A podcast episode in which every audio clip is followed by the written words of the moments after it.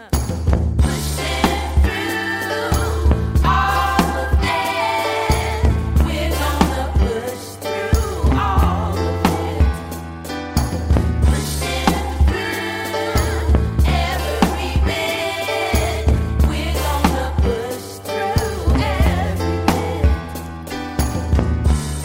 to Pushing Through. I am Tate Frazier, and as always, I am joined by the kid BJ Armstrong. And BJ, you just finally made it back to Los Angeles. You're home, you're healthy, you're safe, you're happy. These are all good things, and I'm excited to talk about some basketball with you. Yeah, it is. And uh, I had a little road trip here with uh, my oldest.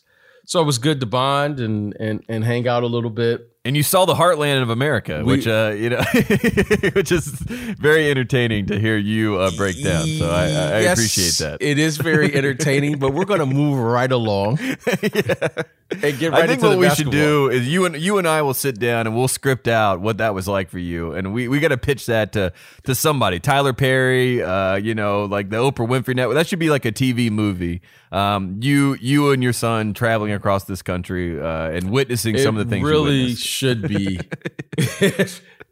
it really, it- you know, I don't what? think it works in the audio medium, you know what I mean? But if we just showed images of the Heartland, we probably and your reaction to it, we probably would have a really we- good show. That's a show. That's a show in and of itself. We're going to pitch that idea for sure, right out here we in got Hollywood. that. We got that. We got to get Gary Owen in that movie. We'll we'll have a great time with that. We'll get we'll get that all together. Um, BJ, let's talk about basketball news. The big news of.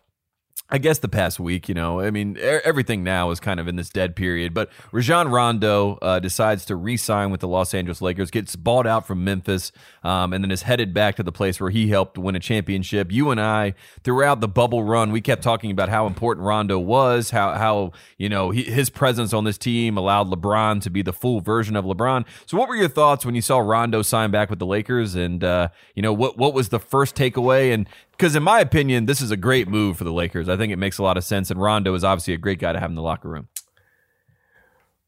Yeah, I, I agree with that. I agree that Rondo is a great pickup for the Lakers, especially you know that he was bought out and how they are Yeah. acquiring him. So, what a great pickup for the Lakers. I think it's a good move. However, you know there are a lot of combinations that they're going to have to figure out. You know, Yes. how is this it's, going? It's, it's a lot of moving parts on this roster. yeah, There's a lot of people that need playing time. There's a lot of people that have to figure out what their specific role may be, whether it be Mello or a guy like a Kent Bazemore or like a Rondo who comes in. Like who who is that backup? Who runs that second unit? You know, it, it- defining the roles of the Lakers will be very interesting throughout the year. We'll obviously talk about that as it as it plays out, but that is, I think, the big question mark, right? As we yes, look forward. lot a lot of like it's a lot of moving parts. I'm not sure when you look at it. My initial thoughts is I don't know. I don't know if it fits. Maybe it fits. Mm. These are all very accomplished players. You got Melo, you have Russell, you have uh, Rondo, LeBron, AD, Gasol. Mm. You, you know, uh, Dwight Howard. They are very accomplished. Now, when you look at the team, how is this going to fit together? hmm And to me, that will be, you know, that's going to require moving this team, coaching this team very with very delicate hands. hmm You know, there's going to have to be a, a, a balance here because, you know, this team is this is a new team, and even though this is a new team, there are a lot of expectations. But with that, you could s- obviously you could say this team is built to pursue a championship. Yes, they have a championship roster. They have a championship caliber roster. Now, let's see if it fits. I'm not sure how it fits. It doesn't seem like, you know, the pieces all fit, but who knows? Maybe it does fit. But I like the players. I like the players that they've acquired. The combinations to me are going to be crazy. yes. And I think there, there, there's a world in which the Lakers could start five Hall of Fame players. you know what I mean? That is- whether it be Melo, Dwight, Rondo, LeBron. I mean, you know, you, you go down the list. I mean, and Anthony. I mean, you have there you go. Those those are five Hall of Fame players on one team.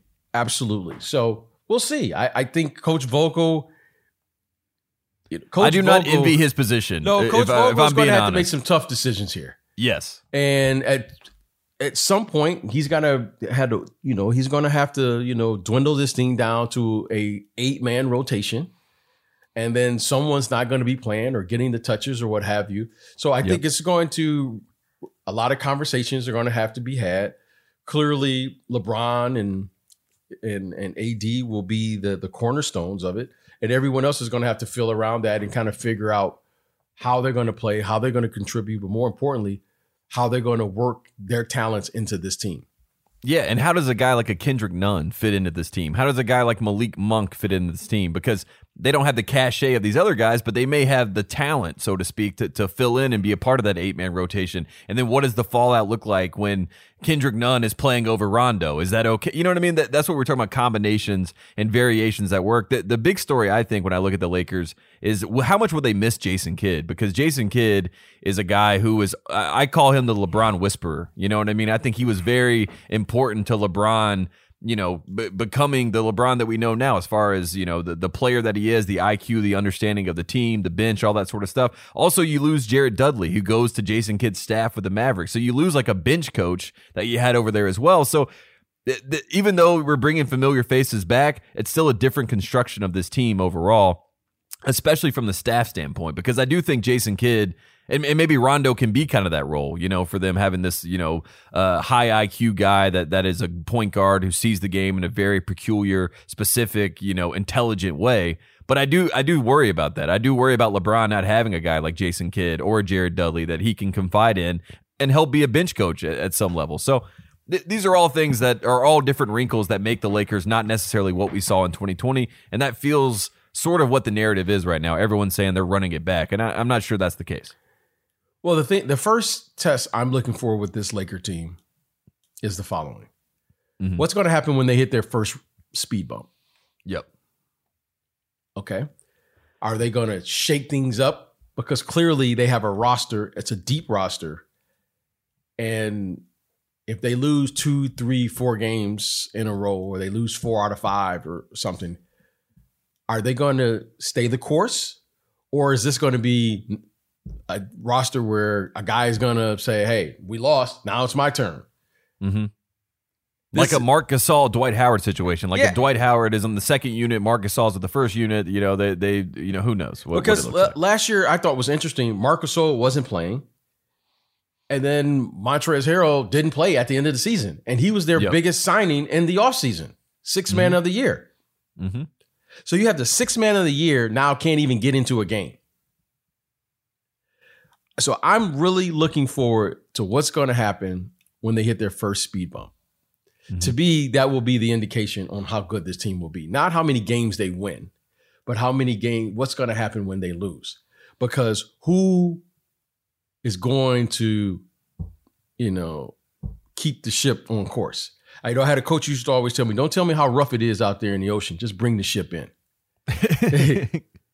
He would yeah. always say that, and he said that's the true test. So for this team, because we're not we're not talking about talent. If they're healthy and they're you know with this talent, they should be able to compete for an NBA championship. But what's going to happen when they hit their first speed bump? What's going to mm-hmm. happen? Mm-hmm. And that to me is going to be the indication of the leadership of this group. Now, you talked yeah. about Jason Kidd, you talked about uh, Jared Dudley.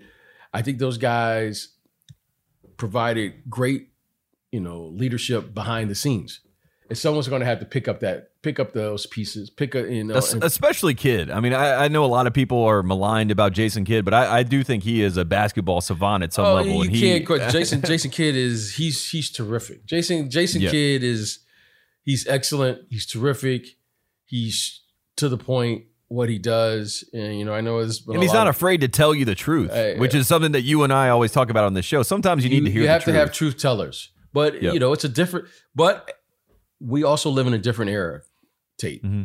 Okay, we live in a different era, and you know, Jason Kidd grew up in a, in that era where people just told you. That's the one thing I always appreciated about the NBA. There was no mm-hmm. sugarcoating mm-hmm. anything, and I was very yeah, was straight up. Yeah, and all the players know, like you said. I mean, it's not like you can hide it. Yeah, all the players now it's a little different. But back then, when I came in the league, you know, if you couldn't make a shot, there was no well, we're going to work on your game. yeah. You can't make a shot. You're out the league. You out the league.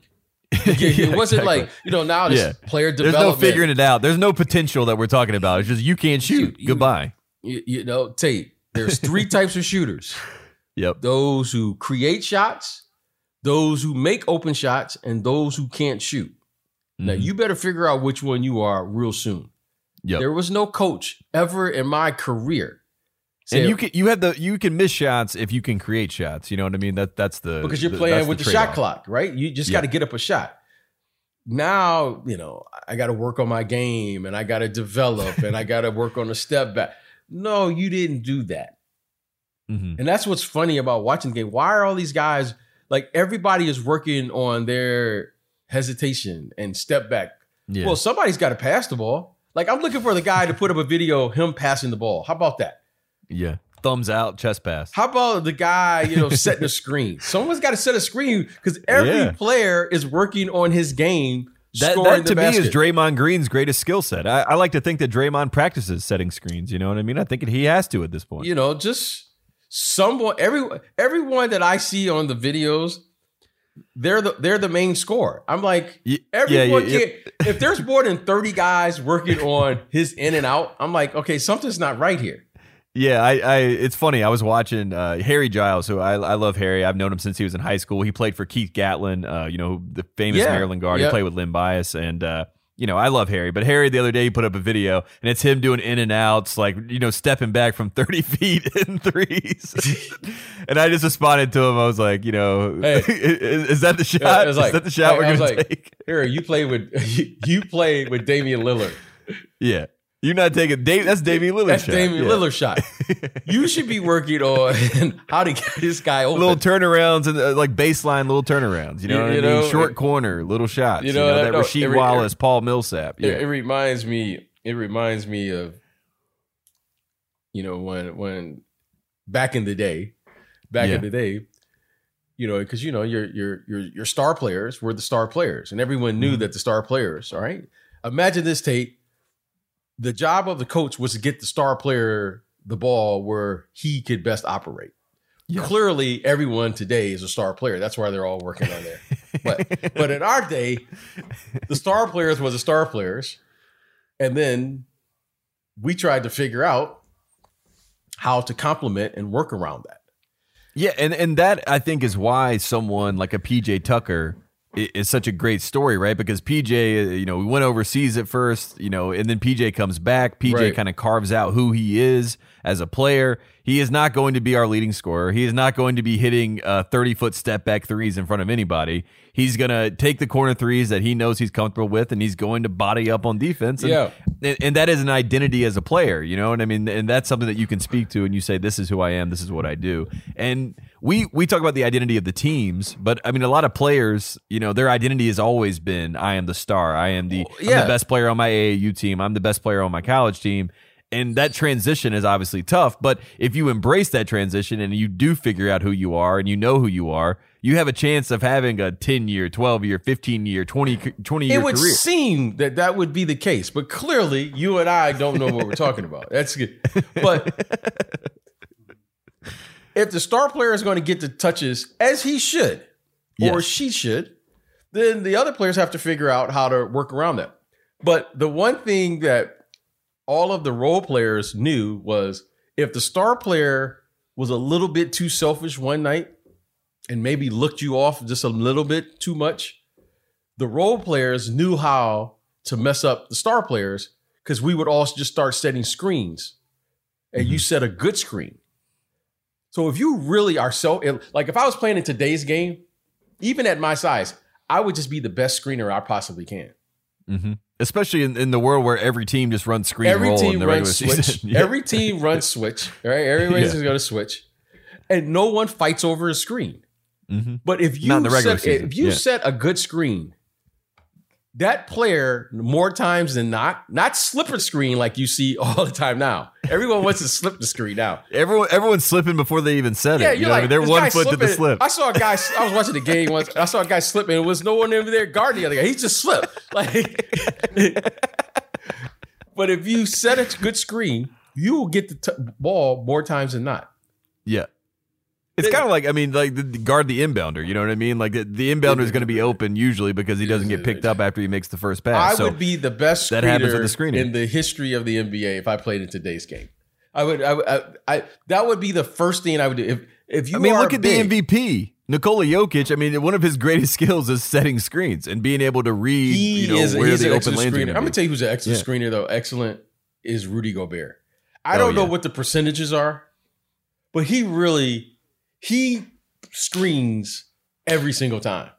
Mm-hmm. I, I, I would be fascinated to see. I, I'm sure there's some stat. You know, Yeah, My- the analytics guys. the they analytics- Yeah, we'll, like, we'll, we'll call the the- Spurs. They got him. I, I, who is the best screener, the most productive screener in the NBA? It's got to be Rudy Gobert. I have no idea. Yeah. Well, Just- I mean, he, even in the NBA game, I would agree with, but FIBA, it's no question. Oh, I mean, he he's- unstoppable in FIBA. Yeah. just just setting just setting screens. So so all you guys out there who are working on your working on your step back and the one leg fade away, I, I understand why KD does that. I understand why you know Luka does that, but Mhm. the other guys, no, you should be doing loose ball drills, yeah, like yeah. blockout drills. Someone's got to rebound the ball, like you know, like everyone's only shooting. You know, if you shoot over now thirty percent from three, that's good. So that means seventy percent of the time the ball is going to be missed. Yeah, and what what if you're a big man and you decide that you're just gonna you know kind of live at the free throw line and you're working on contact, like going up for layups with contact, and then you're also trying to make sure you shoot over eighty percent from the foul line. That makes you unique, and then you have a chance to play even more. Tate, don't tell anybody. Just don't tell anyone. Who would have thought that could that could really help? Uh, speaking of, I just want to talk about some of the contenders uh, as we move into the season. Then I want to ask you about Earl the Pearl's new school, and then we'll get out of here. But is, there any team you mentioned Rudy Gobert? I think the Utah Jazz are fascinating. We've talked about a bunch of teams having their chips in. Um, you know, the the Lakers obviously have their chips fully in. The Nets do. The Bucks do. The Heat do.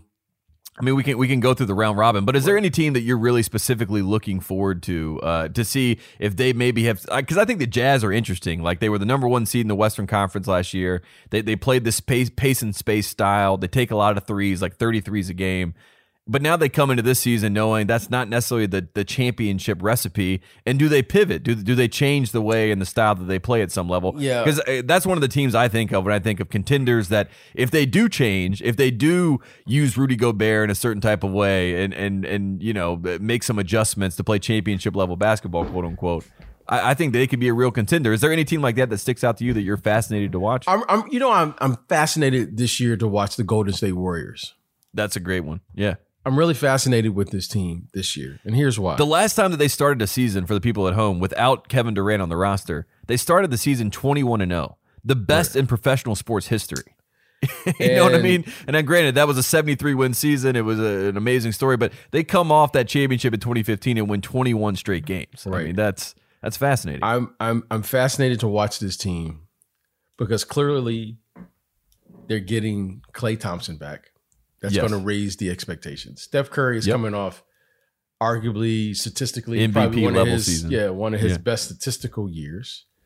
They have an Olympian, former All Star, former Defensive Player of the Year, Draymond Green.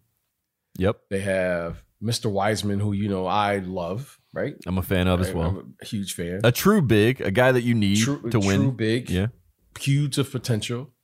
Wiggins, Who Wiggins has developed since he's gotten to Golden Wiggins State. is- you have to give him credit for Wiggins that. Wiggins has stepped in, and now everyone's talking about they're back. Yeah. Now, when you look at them on paper, based on what they've done, these guys are, you know, they went to what the five state, five straight NBA finals. Yep. So they have a championship pedigree. But I'm interested to see if they still have it.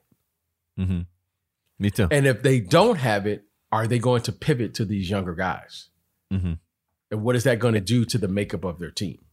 And, and what does that mean for the, The- the, future of Steph Curry, Curry, of Draymond Green, of Klay Thompson? Yes. Because, if, like you said, if they make that pivot to say, "Hey, we're moving towards James Wiseman and these young guys," Right. then those those guys are huge assets for championship contending teams to try to poach, like a Philadelphia 76ers or you know Miami Heat, one of these teams that's trying to get over the hump. They they say, "Hey, Klay Thompson might be available. Hey, Draymond Green might be available. Hey." God forbid Stephen Curry might be available. So I think That's it's going to be. I think it's going to be interesting to watch them because people, you know, look, the optimism is in the air. Klay's back. Mm-hmm. We're back. Yeah, the splash is back. But I think everyone else has improved, especially playing against that style, that type of basketball, that style of basketball. And teams have improved, but I think the players now are the, the gap was here before, and I think now it's a level playing field with playing against small ball. And we'll see. We'll see how it works. But I, I'm really interested and I'm fascinated to watch this team because of the expectations, because they are a team where everyone's saying, we're back now. We're all yeah. healthy. And, and thank goodness they're all healthy. I mean, Klay Thompson has had two significant injuries and he's missed what the last two years since the NBA yeah. finals. So yep. hopefully he'll get back sometime here soon. Uh, I'm not sure if he'll start at the beginning of the season, but he should be back sometime during the season, hopefully, and hopefully he's playing and and giving glimpses or showing glimpses of himself, of him old self, because that's what you want to see. Yeah, and I remember Joe Lacob in 2016 when he had that. I think it was a New York Times profile, and he said that the, the Warriors were quote unquote light years ahead of the rest of the NBA. Um, and and I think you you summed it up perfectly. I mean, they may have been at that time, and the way that they played was so different, especially when Draymond was coming in at the five and Bogut was coming out, and but they still had a traditional big like Bogut, so they they could play both sides of the equation. They were quote unquote light years ahead because they were they had two of the most special shooters we've ever seen. But now when the Jazz play that way, uh, you know, maybe even at more pace than they did and take more threes right. than they did, it, it's just a different world that we're living in. And yes. it's going to be fascinating to see if it still works, if it still hits the same way that it did. And if it doesn't and they're a six, seven, eight seed in the play in range, then it could be a pivot. And, and I think that's, well, you know, a major six, fascination. seven, eight seed is a very realistic thing for this team. Yes. I mean, let's, we have to call it like we see it here they did not get into the playoffs last year. They mm-hmm. lose to the Lakers, and if I remember correctly, they lost to Memphis. Memphis for yeah, the, for the play-in. For the play-in. So this isn't Memphis is not going away. They're trying to get better too. I mean, yeah. if the Warriors don't make the play, let's say the Warriors don't make the playoffs this year, they, they have some real decisions to make. And the league, the Western Conference, the Lakers, okay, maybe not so much the Clippers this year because Kawhi will probably miss Denver, Dallas, mm. Utah. There are some really good teams. Some really, really good teams, you know. And so I'm not sure what to really think about yeah. this Golden State team. I'm not really sure. I respect this team. I respect what they've done. But every year is a new year.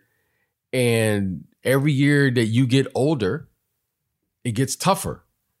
Mm. Every year you get older, it gets tougher. And you know, and, and I never like to see a player get hurt. But those are two significant injuries coming back from Klay. For yeah. Klay. And you just don't know how the body will respond especially when you think about just the way that Klay plays, which yes. is a lot of running mm-hmm. around, a lot of trying to find, uh, you know, that split second of space so he can get a shot up. I mean, same with Steph Curry, but those guys, it, it does, it's a wear and tear on your body, and you're doing a lot of cutting, you're doing a lot of stop and starts. You're doing, I mean, it, it is uh, a, a, a lot to uh, to exert in a in a basketball game to play at his full potential.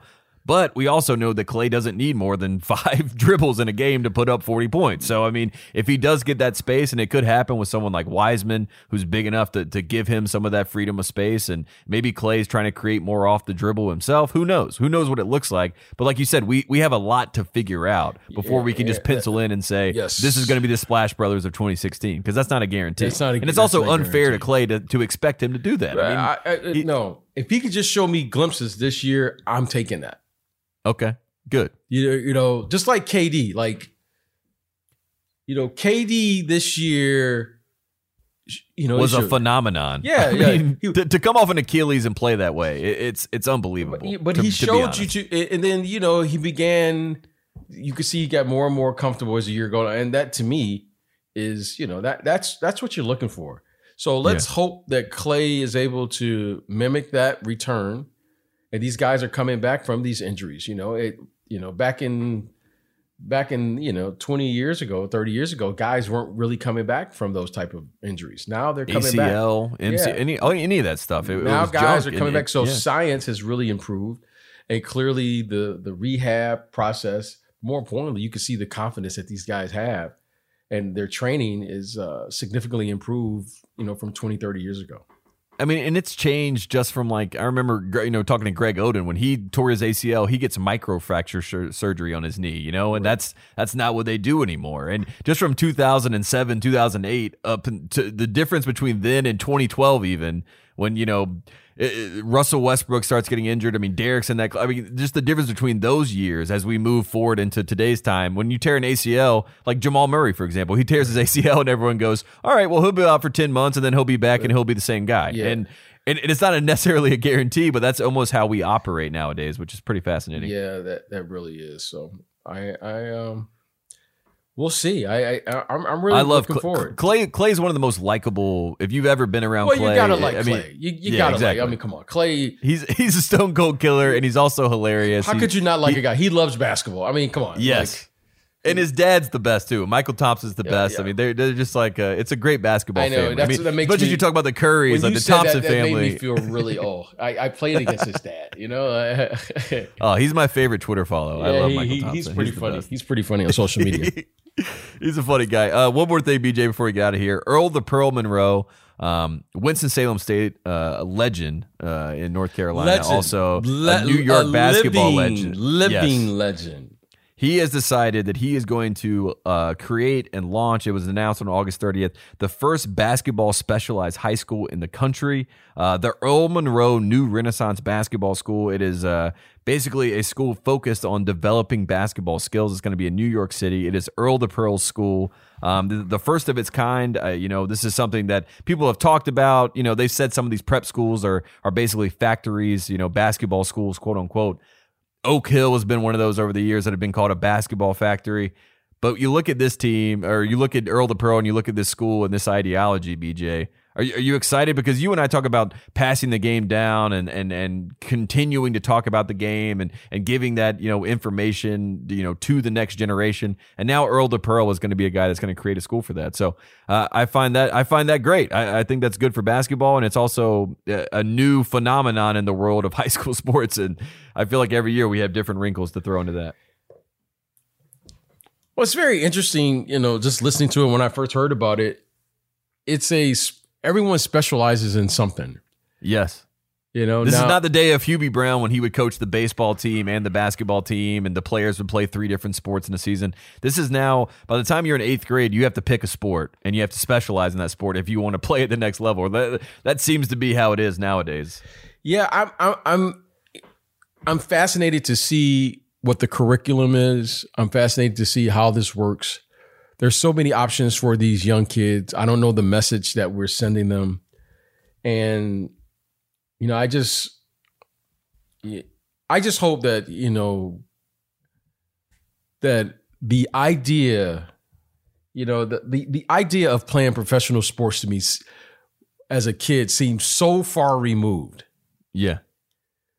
That I couldn't imagine my parents under what circumstances, as you were talking as a parent now, like telling my dad, hey, dad, I'm going to play in the NBA. He might have hit me. You know what I mean? Like just the, Mhm. just the thought, you know, he'd be like, what, what are you talking about? Yeah, yeah. Like, what- what are you talking talking about? things that aren't reality. Yeah. Yeah. Like, like it's okay to have a, an idea, but he would be like, no, let's get your education. Let's be the most well-rounded individual you can be. because the ball always stops bouncing at some point. the ball the, the ball is going to stop bouncing.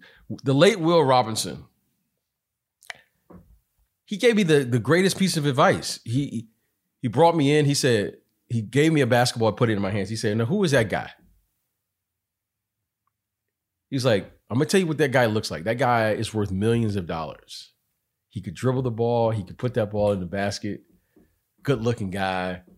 Da da da. And I, I felt good about myself. He took that ball out of my hands. He said, Now, who is that guy? He said, As a coach, that's the guy that I see. Mhm. Who is that guy? Because you're going to be that guy a whole lot longer than the guy that's playing in the NBA. Yep. At some point here, we have to look at those people and say, who is this guy? I, it's great to want to play sports. It's great. Yep. I love I, I I've loved every opportunity to play sport. It was a dream come true. What's the odds though? And when he said that guy, he said that he said now the only thing that's going to help that guy is his education. So you better make sure that that guy is not standing up there by himself. Yeah. And he walked out of the room. That's real. And I never felt so alone than than that moment because I realized how much of my identity as a young kid was tied to that ball. mm-hmm. It's okay to listen to play, and if you get an opportunity to be one of those 400 or so that play, hey, that's fabulous. But you better figure out how that person with that ball not in his hands is going to operate and function. You better Mhm. have a way to think about the world and how you're going to interact in it. And that moment stuck with me. It stuck with me then, it sticks with me now. And when I see kids, even in what I'm doing today, it's great to get the new contract and get the the new sneaker deal. And that's Yeah. fabulous. And everyone's telling you that's oh great. And you and you put your videos. But at 30 years old, Tate, everyone has to make a decision. And it's tough. It's tough out here. And that's the part of the world, Tate, that no one talks about. Like for all of these kids who make it, there's millions and millions and millions of these kids who don't make it. Yeah. It's And- a very Disney fairy tale to, to the and- NBA and we, journey. And we put you know our I mean? and we and we we love to tell about the number one, yeah, the the, Yeah. the the number one pick in the draft and his story and how he overcame the odd. That's a fabulous story. That's Yeah. one person. Mhm. That's one. There's a, there's and, only going to and be like you said, think about how there's at least a million that thought he was going to be the number one pick that year. Tate. That's one person. Mhm. Now everyone's story they they're wishing that that story was their story.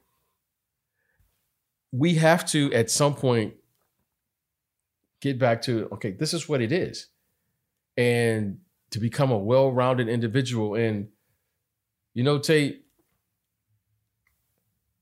I wish as a kid I could have had.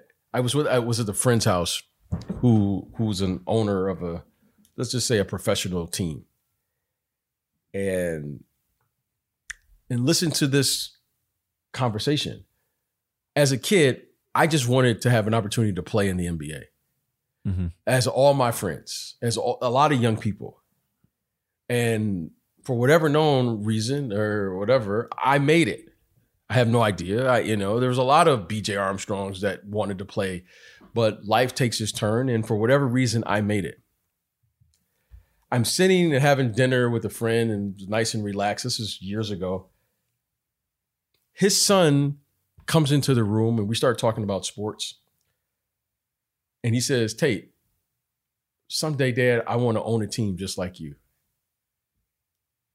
And i Hmm. just stopped because that idea never entered into my head at that age.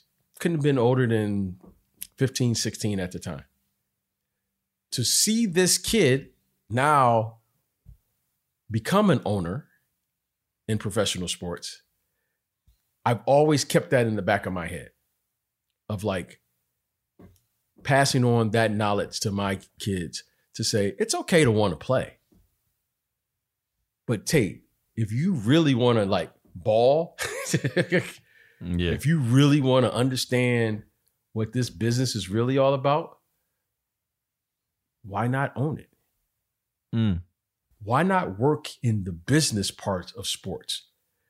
If there's something that I would love to open up is to help young people understand this business because there's way more opportunities to make a whole lot more money in the business of sports than actually just being a player. Playing the game. Yeah. Playing the game is the the short, you know, that's the short term. Tate, there's a right? lot of Yeah. business opportunities in professional sports. Someone's oh, got to build Yep. these new arenas. Yep. Someone's got to make these uniforms. Someone's got to make the merchandise that all of you all are, you know, your favorite player. Someone's selling and making that merchandise. You know, those cool sneakers. Someone's making and selling those sneakers. Someone's Mhm. designing those sneakers. Someone's designing the, the, the, the how these arenas look. Someone's operating the arena so that you can have a family experience. Someone's catering the food. Someone's collecting that hundred dollar parking that go in the parking lot. Someone is building the seats. Someone's building the atrium. Someone's selling the suites. Someone's marketing so that you and I can have a podcast to talk Someone's about the doing game. someone's doing marketing deals with Google, Google. and whoever else, or for the name rights of the stadium. Yeah, exactly. the business opportunities of professional sports is a global phenomenon. Mm. And if there's one thing that I wish I could really touch on to help young people, young people, men, women, I don't care where you're from, is to understand this business, this trillion dollar business Yeah. that we're operating in. Mm-hmm. Because the fantasy of just playing is so short lived. Okay? It's so short lived that I don't think we're really seeing the real picture. Because, Yeah. Tate, you have, there's, there's so much opportunity hmm there's so much business. There's so much that can be done in sports. And with this network now that we have social media and uh, the internet and all of these things, it's continuing to grow. And I don't see it stopping anytime soon. Streaming. And it's global now. It's you know, I global, mean, especially yeah. in basketball. hmm So I salute Earl Monroe for what he's doing, right? Wanting to expand.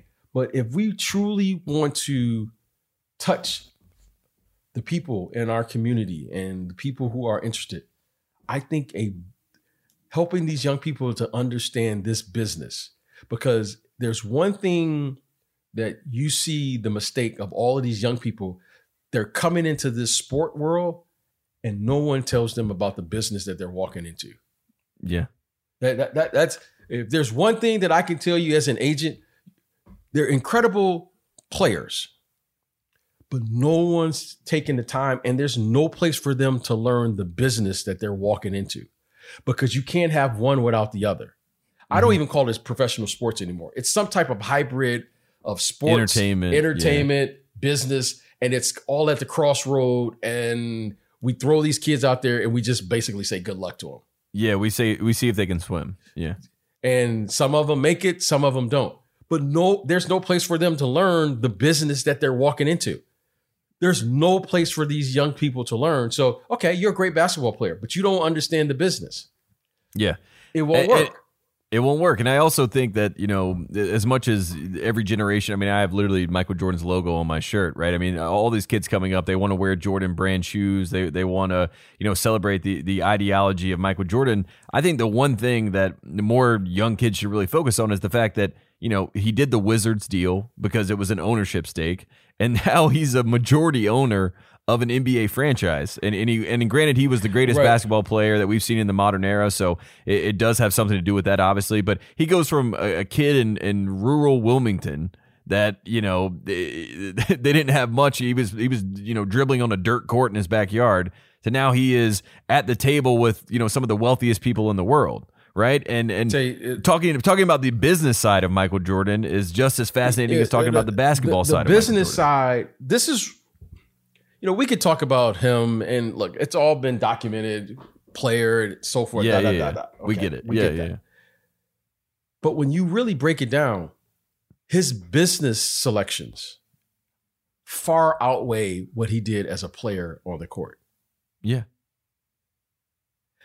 The the the business of sports, we now, and I say we because the sport has matured, you're seeing more and more players beginning to at least grasp this idea. the business opportunities to work in professional sports is at an all-time high. And Mm. I think we are now people like myself you know when you said that I thought that's great.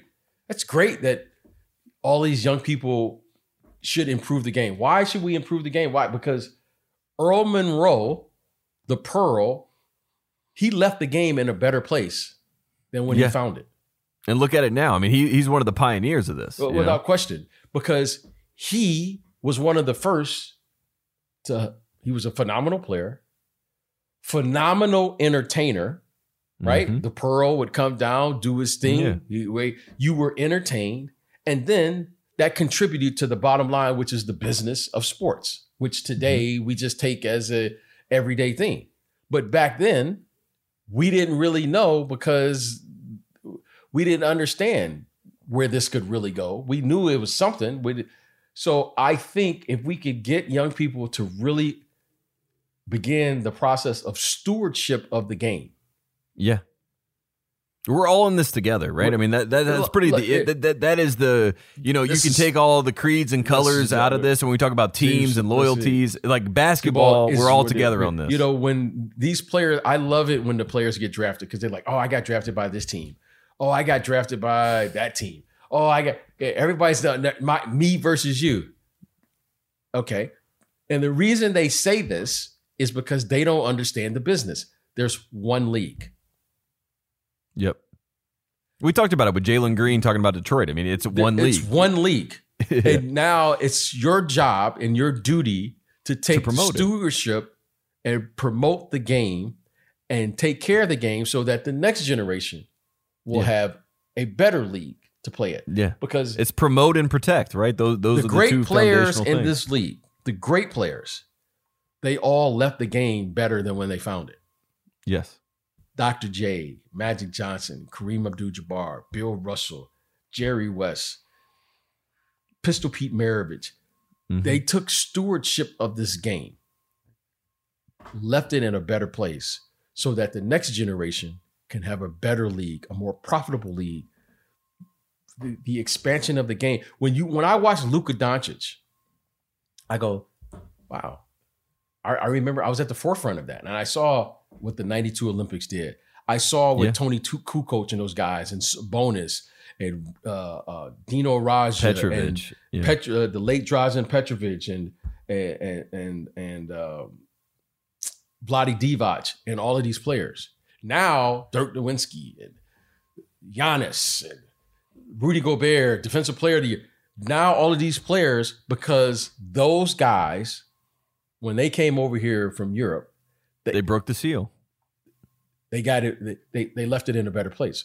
So Yeah. the business, I would love the business, a global school of the business of sports and how this really works.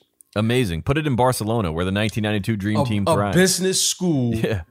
where it's dedicated to the business and it's Hmm. entertainment. Because if you are a pro, if you are a professional player today, Tate, okay, you Instead of getting your MBA, you get your instead NBA. of working on your game. And i tell every player that i work with this okay let's instead of just working on your game you better understand the business you walking into. Because the business is more important than the game believe it or not tate here. Why? Yeah. because you only have a, li- a limited window. There are there's only been one player to stretch this window as long as lebron james Yep. no one has stretched this window longer than him so you better work on your business just as much or more than you working on your game. And, and what and what has LeBron also done? He's also worked on his business. He has this entertainment outlet once he gets done with basketball, And right? I then mean, you he, and then you better it. work on an understanding that people are coming and paying to see you. There's a responsibility there. That's the entertainment value. Okay. And then the, the end result of what this school should be teaching is how to make intelligent decisions. Mm. Tate, how to make an intelligent decision because Tate, where else can you profit like this? in this setting, in this type of business. Yeah. I don't know what it is. I don't know if it's sports. I don't know if it's entertainment. I don't know what it is. It's some type of hybrid now of sports, entertainment, business, all comes together. But if these young people aren't thinking in those three terms, the entertainment value, there's a responsibility of entertainment value. People are paying money, whether it's on television, which predominantly makes up the salaries that everyone's receiving. Yep. So that's the entertainment.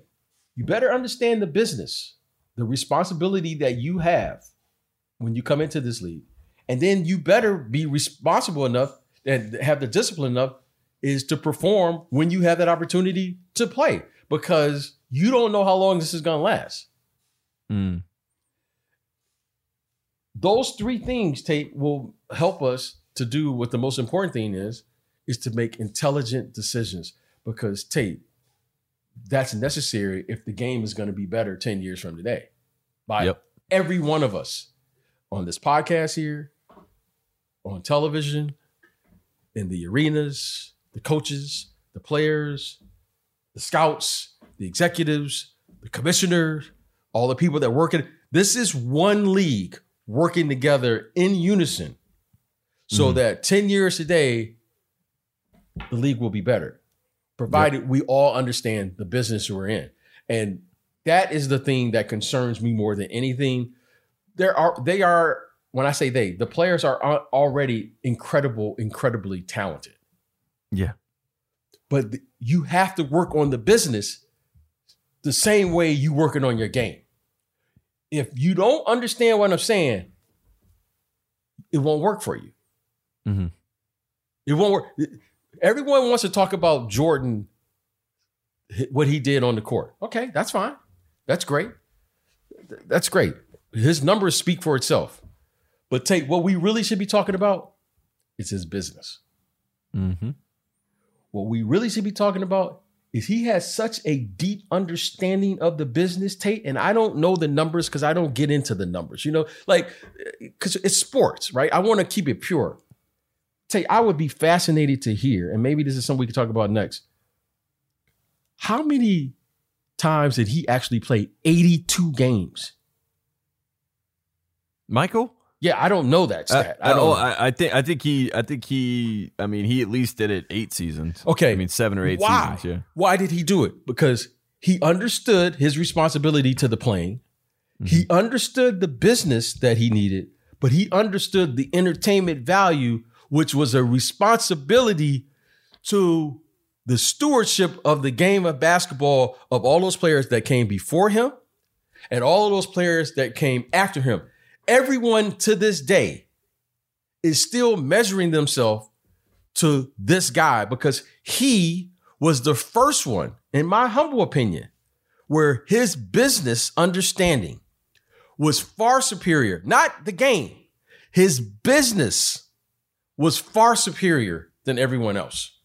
Mm. That we should talk about that. Like we could talk about oh, what made him so competitive, you know, all of the stuff. Okay, that's great. Look, he was. He was everything they said. But when you really break it down, Tate, he understood the business that he was in. He understood the entertainment value he was in. And Tate, he took that. He was probably more dedicated to that than his than the game. Because he Yeah. wasn't around here just shooting shots to be shooting shots. There was nothing about him that wasn't because he had a way to think about the world. Like and he made intelligent decisions on and off the court. Like, how do you make this many intelligent decisions? That's not luck. No, exactly. I mean, he, and he, you know, we talked about it. He wore a suit to his post games. Why I mean, did he had a he? What, Yeah. That should be a class. Just ask him why he wore a suit. Because I, I And- did. I wanted to know. And I- Well, I, and I looked it up. I mean, he played of his 13 seasons, and one of them, uh, so basically 12 seasons from 84 to 98. He played nine out of those seasons. He played 82 games, and then two of those seasons he played 81. The other one was 78, and then it was the year that he broke his foot when he when he missed, and he was still Why? playing games in North But d- Carolina. d- yeah, d- he- let's ask him why. Let's not ask him how he got a fadeaway jump shot. Let's not ask him about his jab step. Let's not ask him about how did he average 37 points a game one year and 40 points in the finals. Let's ask him about why did you show up every day? Yeah. Think about that. Tate, what made you show up every day? What made you be better in practice than the games just to send a message Tate, to your team? Tate, right? I mean, and, and- and I say this, and, and- and everyone thinks I'm just saying it. Tate, we did not see the best of him because as good as he was in the games, when I tell you, you can ask any player, he was that much better in practice. The greatest player we hasn't we haven't seen yet because we didn't catch him in practice. Mhm. We didn't catch the guy in practice. That's where the artist or the player or whatever you want to term him, that's where he did really all his work. Why was he better in practice than the game? Why was what was made him dedicate himself to the game like that? yeah. He Exactly. had such That- an understanding of Tate of the depth of this game that he was playing. And I'm not talking about the basketball game Yeah. that he made far superior choices and decisions. I just call it an intelligent decision making. He was making intelligent decision makings when no one else even knew what was going on. Yeah, people laughed him out of the room when he said he was going to do a movie with the Looney Tunes. Okay. you know what I mean? Tate, now, now, Tate. now it's such a phenomenon that they made a remake of it. He You know, understood this business at Yeah. a far superior level than anyone. Mhm. Tate, and we could sit here now. That's why it hasn't been duplicated because no one else understands what he understood. Yeah. And and it, and, it, and it is different, and I and I will, you know, we're gonna get out of here in a second, but I wanted to point out Giannis Antetokounmpo. The only thing I I saw that he was suing um, some of these companies for using the Greek Freak trademark because he had already trademarked that. Very savvy business move. So now he's got companies using his name, image, likeness. He's getting lawsuits. He's getting money back from these people that have done this. And he also, you know, you talk about practice. When I heard Jrue Holiday. Uh, This was after game two. They're down 0 2 in the Phoenix Sun series. Uh, he did a press conference. They were asking about Giannis, you know, how's he look in practice? And, you know, he was like, he, he's incredible. You know, he like I- I- the, the confidence of that team just from what they had seen Giannis do in practice, right? That led them to believe that inherently they had the best player on the floor. Tate, And that, I- that I- I tell you, it's the I'm- same type of messaging. I'm just telling you, Tate, the world hasn't seen the best. Yeah. The world hasn't seen the best because Tate, there's more out there. Yeah. Tate, it's more out there. And I have to believe that there are other players who probably had the same. We just didn't see it. This one is the first one that ushered in the modern era. The best player, he is a far superior practice player than he'll ever be in the game. Michael Jordan was a, when I tell you the greatest practice player or player I've ever seen, is the games they're all documented. Yeah. The player that you saw in the game couldn't compete with the player I saw in practice. As crazy as that sounds, Tate. Yeah. Tate, But I mean, we, we, it happened with the Dream Team. I mean, you saw Tate. Magic Johnson and Larry Bird just basically being like, "This guy is unbelievable." when I tell you Tate, he had he had more levels. Mhm. Tate, he had more levels. Tate, I saw he had more levels. This wasn't like the games, okay, he just went to the level that he needed to be successful. He had more levels. He also could fly. I mean, uh, that's Tate, the other thing. The man, he- the man could float and fly. Tate, I've never seen anything like it. He Yeah. had more levels. Dr. J, maybe. Yeah. I, I'm just telling you. Like I, I Yeah. can tell you, I'm not making it up. I'm telling you, I, I, I this isn't a, this isn't uh, fans or no, Tate. I'm No, telling you- you, you're- I'm saying you a- saw it, yeah. I, I, I'm telling you, I don't even like talking about it because you're like, oh man, you just no, no. He had more levels. the game, Well, it's kinda- the games limited, limited what he really could do. That's why he was better in practice. Yeah, anybody anybody that's ever actually you know had a uh, you know a, a near death experience or like a, a you know they see a deity right they have like a they saw God or whatever it is most of the people that have actually had something like that, they don't like to talk about it because it's so, you know, impassioned and so, you know, it's almost like re- re- reconjuring up that it, it, takes a lot of mental energy. But like you're saying the same thing about about Michael, you know, like the d- trying to to recreate the what you saw in your mind. It, it's just uh, you're just like I can't even explain it to you, and you won't get it. I can see you know? sit here and try to. That's why I don't talk about it. Exactly. That's like, what I'm saying. You, like, you oh, can't man, talk about it. I need like, to be eh, good? I'm like, get it. yeah. I, I, man, I saw something, man. I can't even tell you. I'm still struggling to this day. To this day, to yeah. tell you what I saw. Exactly, and, and that that's what I mean. Like you can't put yeah, into word. Like the human brain can't really conceptualize what the things happening. he was experimenting with in practice because there weren't any rules. You know, there were rules, yeah, but the moves Not he was experimenting with tape. I can't even. I, I can't even. I, I, I just like okay, all right. You want to go grind? Oh man, I'm in the gym getting up shots. Okay, that's great. You you you you want to go play a pickup game? Okay, it's great. I, I saw something a little different though. But what'd you yeah. see? I have no idea what I saw. I just know it was a little different. But it's I know what different. you're doing is not going to counter that. Yeah. Oh no, man, it, hey, you know then they oh OG, you know, OG. They call me the OG. You know I'm OG. Oh OG. You just. I call them the PGs, the progressive. You know I call them progressive gangsters. They call me the old gangster, the OG. I call them the, the PGs. PG.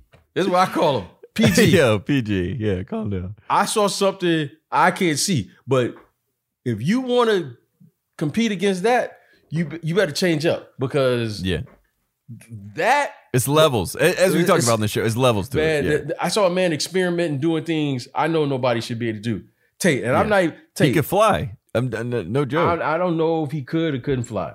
He believed he could. That's maybe the difference. Tate. He believed he could fly. We had one rule: you go hard on the court and off the court, and no one violated that rule. You go hard on the court and off the court.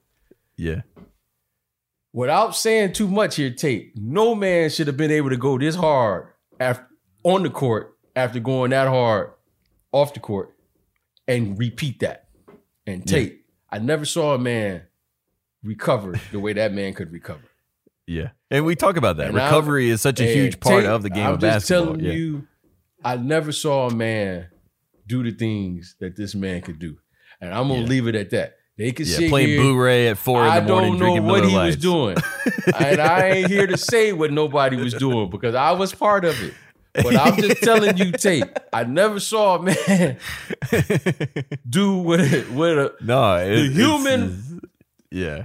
Hey, country strong, right? That, that. no human should be allowed to to do this. Well, that's what him and Larry Bird, I think, had in common. You know I, I mean? don't know, different. and I'm They're not different. here to say. I'm just telling all They're of different. the young people here that yeah, you can't do that. Nah, you can't do that. Exactly. That's what I mean. No jump shot. No yeah. training. No trainer. No secrets should yeah. allow a human being to do what I saw. Yeah, and I'm gonna he was, he that. was not spending a, a million dollars on his. I don't know what he was doing. we know that, but I just know this. Tate, I saw a man do something I ain't never seen another man do since. Yeah, and I and, and, and when I tell you I was impressed, I've only been impressed one time. That one there, I, I don't even I don't even like saying his name no more because that one there, I'm gonna leave. There's the other players, and it is him. Yeah, he's well, and to wrap it back up with Earl the Pearl Monroe. I mean, Earl the Pearl's nickname was Black Jesus. That's what everyone called him, yeah. and, and, Michael Jordan basically took over that nickname from Earl the Pearl. You know what I mean? And and there was Skywalker before Michael Jordan. Everyone said he was Skywalker Junior. He superseded Skywalker. You know, everyone said he was Dr. J 2.0. He superseded. I mean, he he is uh, it's it's one of one as you said. There, there's no I, words that can really I, give the scale it to it but it's one of one. because people go think i tell you i don't know what that was.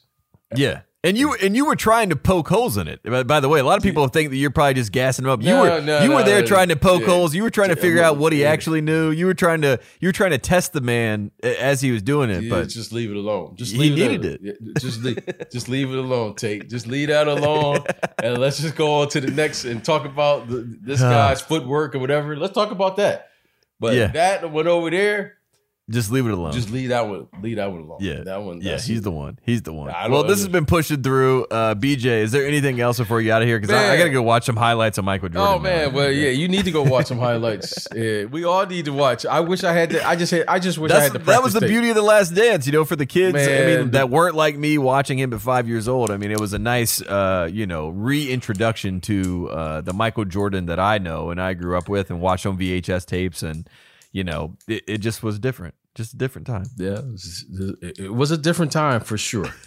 but Tate, wind and water, my friend.